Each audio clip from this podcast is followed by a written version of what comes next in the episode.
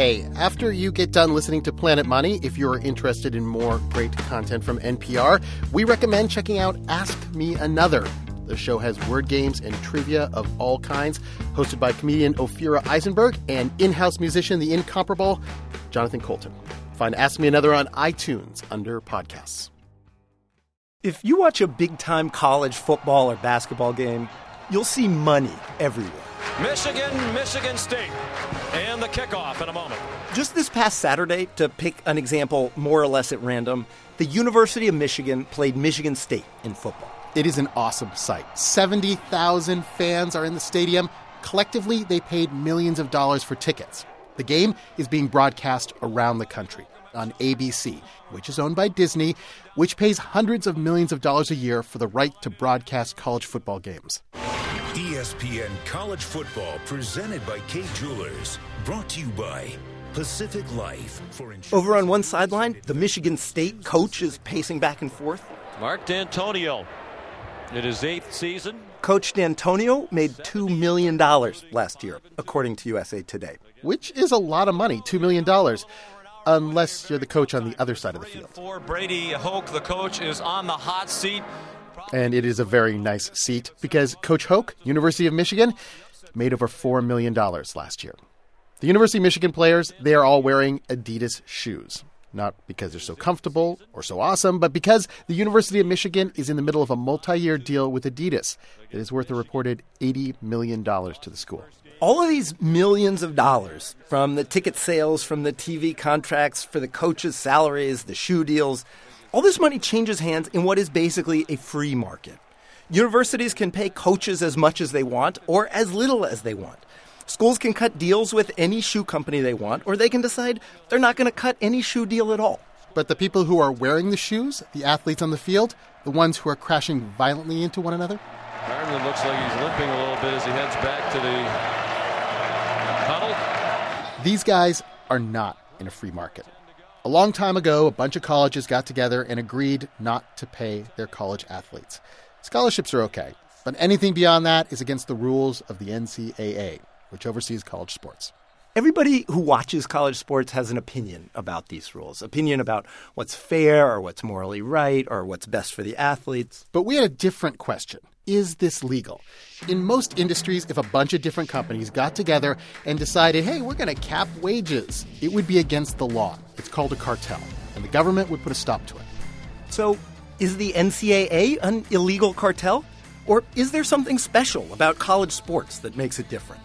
Hello and welcome to Planet Money. I'm Jacob Goldstein. And I'm Robert Smith. This is not some idle question that we cooked up sitting around the office. In the past few years, college athletes have started suing the NCAA, saying we should be paid, we should get to share in the profits. Today on the show, the legal question Should the free market come to college sports?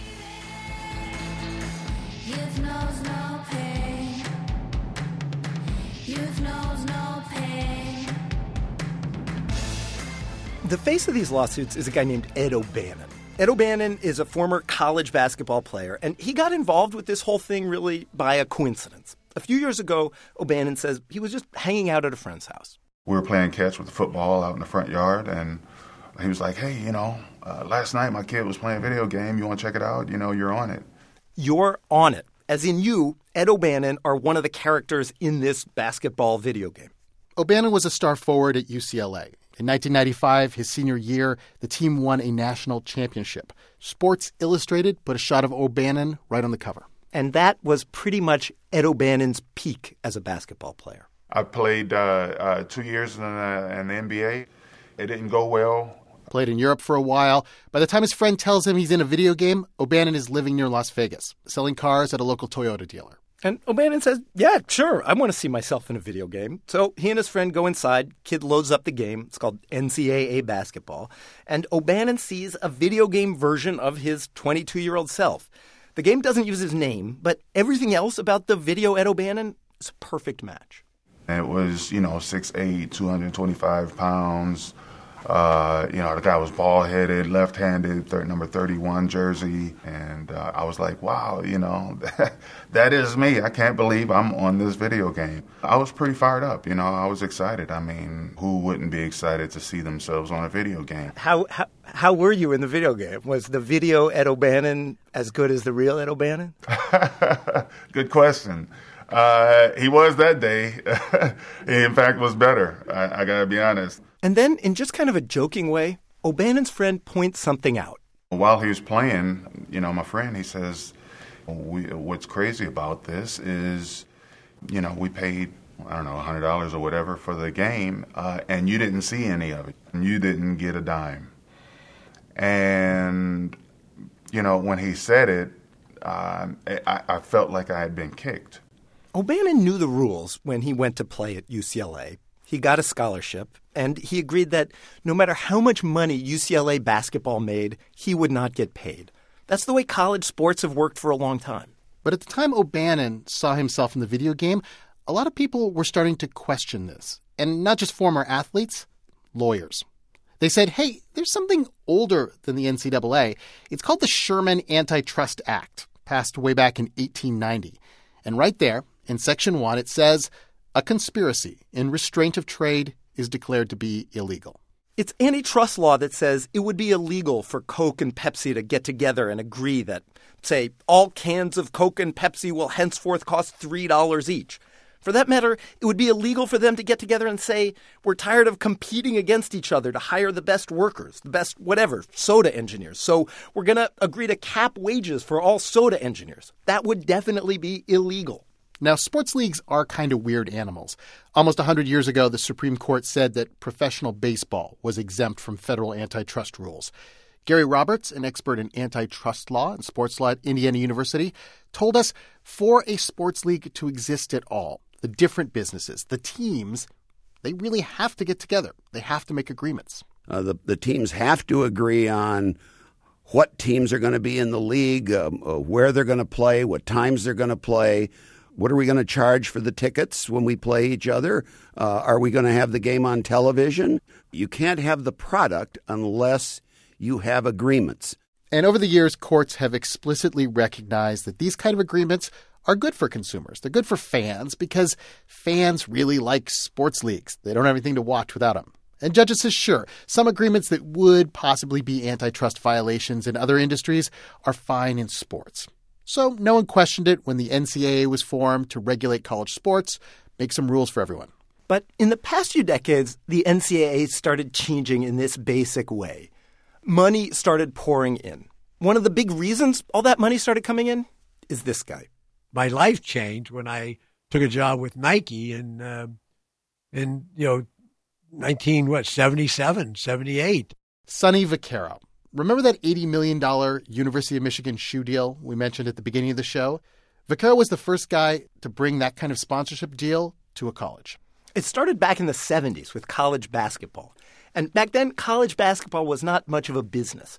Coaches, even at big schools, were making around $50,000 a year. And Vaccaro is basically driving around in a rental car saying to coaches, hey, if your team wears our shoes, we'll pay you a few thousand dollars. And I went to Nike and I said, You want to sell shoes? I'll tell you how to sell shoes. Pay the college coaches, give them the shoes for nothing, and people will see it and their fan base will see it and they'll buy your product. And that's basically the genesis of the whole, you know, the whole scene.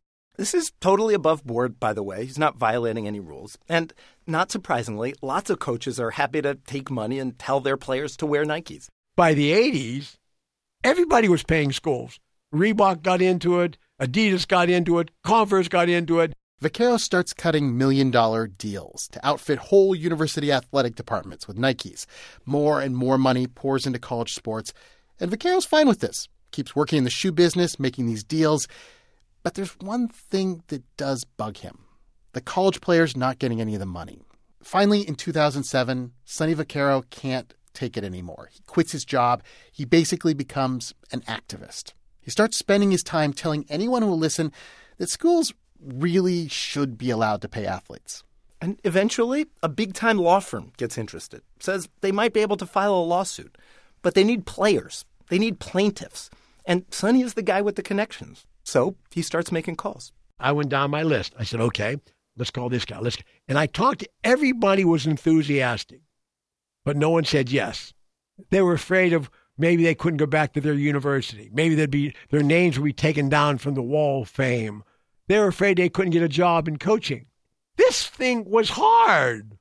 Every, no one wants to do what that sue the NCAA. Oh, it's like suing the church. Vaccaro says he even calls Ed O'Bannon, the former UCLA basketball star. And O'Bannon says that's interesting, but doesn't sign on. A while later, though, after the video game thing, O'Bannon calls Vaccaro back. And Eddie said, Mr. Vaccaro, I just saw my face on EA Sports, the game, and I was at my friend's house last night. That thing you were talking to me about, about this court case, can I talk to the lawyers? And as God is my judge, that's how it happened. Eddie O'Bannon called me, felt he was wronged, and wanted to talk to somebody. In 2009, the case is filed in federal court Ed O'Bannon versus the NCAA. And the judge decides this is not an open and shut case, it goes to trial. And as it often happens with lawsuits, this particular case was not some broad, giant challenge to the whole concept of amateur sports. This case was strictly limited. In court, O'Bannon's lawyer said colleges should be allowed to pay athletes who appear in video games or on TV. Other cases filed in the last few years, they go further. They argue that schools should be allowed to straight up pay athletes to play sports. Yeah, and all the cases make the same basic argument. They say under antitrust law, each school should be able to decide if it wants to pay its players or not. And players should be able to choose schools that offer them better deals, more money, more benefits. You know, just like workers in any other industry. But, but, antitrust law is not just about workers. It's also about consumers. Remember when we brought up earlier in the show that hypothetical of Coke and Pepsi colluding to charge $3 a can? That would clearly harm consumers, and that's why it's illegal. When the NCAA went to court in the O'Bannon case, they argued this ban on pay for college athletes, it doesn't hurt the fans. It doesn't hurt the consumers. In fact, the NCAA said this is good for fans. Think about it this way. If you decide to go see a football game this weekend, you have a choice. You can watch an NFL game on Sunday, the best players on the planet, professionals at the peak of their careers, or you can go see a college game on Saturday. Also fun, but they're amateurs. They're kids, really, people who are not pros, who are not getting paid. And the NCAA argues that it is good for consumers to have these two very different choices, these two very different products the pros and the amateurs. The NCAA says this whole not paying players thing, this is what fans are coming out for when they come out to watch college football. It's not a flaw in the product, it is the product. Law professor Gary Roberts sums up the NCAA's case. If you force us to treat this like a labor market, then you're forcing us to have professional sports. And that's denying the consumer the opportunity to have amateur sports. Despite multiple calls and emails, the NCAA did not provide anyone to be interviewed for this story. But their argument does have some historical weight in legal circles. A Supreme Court Justice, John Paul Stevens, even made this argument back in the 80s. He said, yeah, banning payments to players allows this unique thing, amateur college sports, to exist as we know it. It means more consumer choice. It's good for competition. Now, O'Bannon and the other plaintiffs say college sports have changed a lot since that Supreme Court justice said that in the 1980s. The game's become much more commercial. There's so much more money involved now. And fans just don't care that much anymore whether players get paid. What seems like this straightforward legal question does the ban on paying college athletes violate antitrust law? It winds up turning on this squishy, fuzzy issue. What do fans want? So, Robert, you and I, to understand this issue, we went out last Saturday and did a little investigative reporting. We snuck into a sports bar filled with die-hard University of Michigan fans drinking Coors Light. No, no Coors Light, but I, it's actually a, a great Michigan beer, Bell's Two Hearted Ale. Of course it is, because every TV in the place is playing that Michigan Michigan State game that we referred to at the beginning of the show. So we watched the game along with them, talk to fans, and at first they seemed to validate the NCAA's legal argument. The fans we talked to did not want college players to be just like the pros. My name is Emily. I went to the University of Michigan and graduated in 2013. Would you care if the players on the University of Michigan team got paid to play? Yeah, I would because, um, in my mind, someone who plays football for the University of Michigan is getting a free diploma with the University of Michigan stamp on it, which is worth a lot. How much? Um, about $80,000. And some of us had to pay for that exact stamp.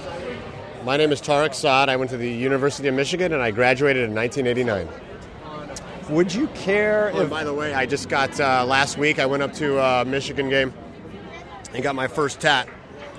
A big block M on my ankle. Mazel tov. Yeah. So here's the question Would you care if college football players got paid to play football? I don't think they should get paid now. I think they should uh, get paid later. Uh, I think the better uh, course of action is to set up some sort of fund afterwards. But when we asked the question another way, we got another answer. We asked not how would you feel if athletes got paid, but what would you do? Would you still consume the product? Would you stop coming out to watch the games if the players were getting paid? I wish I could say that I would stop, but as a Michigan Wolverine, I don't think I could. Let me ask you this: If they did pay players, even in a way you didn't like, if they just started writing checks to sign to sign kids, would you still come out and watch the game? Absolutely, because uh, to me, I, I can divorce the concept of the business of college athletics and the actual kind of entertainment value that I get out of it. Hear that? That is the argument against the NCAA. These fans, at least the ones we talked to, said if colleges were to pay the players, they will still buy tickets. They will still buy the Wolverine hats and the Wolverine t shirts and the Wolverine sweatpants. The judge's ruling in the O'Bannon case came down this summer. She found in favor of O'Bannon. She said it is a violation of antitrust law for colleges to get together and agree that colleges cannot pay players, at least when it comes to things like video games and TV rights. But before college athletes everywhere start rolling out the kegs for the victory party, the judge did have some caveats in the case. She said college sports are indeed different than the pros. It is okay, she said, for colleges to limit the payments to players. She even said a number $5,000 a year. And just like the guy with the tat wanted, the judge said that the money could be held in trust until the players are out of school. Ed O'Bannon is likely to come out of this whole thing with a few thousand dollars, mostly to pay him for his time in the case. But he says he's happy with the judge's decision. He's glad the rules are changing. The bigger question should students be allowed to get a check for playing football or basketball?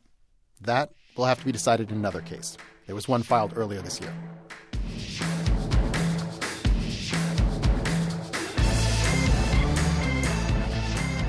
Thanks to Andy Schwartz, Michael Hausfeld, and Jeffrey Kessler, all of whom talked to us for this story. We always like to hear what you think of Planet Money and today's show. You can email us, planetmoney at npr.org, or tweet us. We'll see it at Planet Money.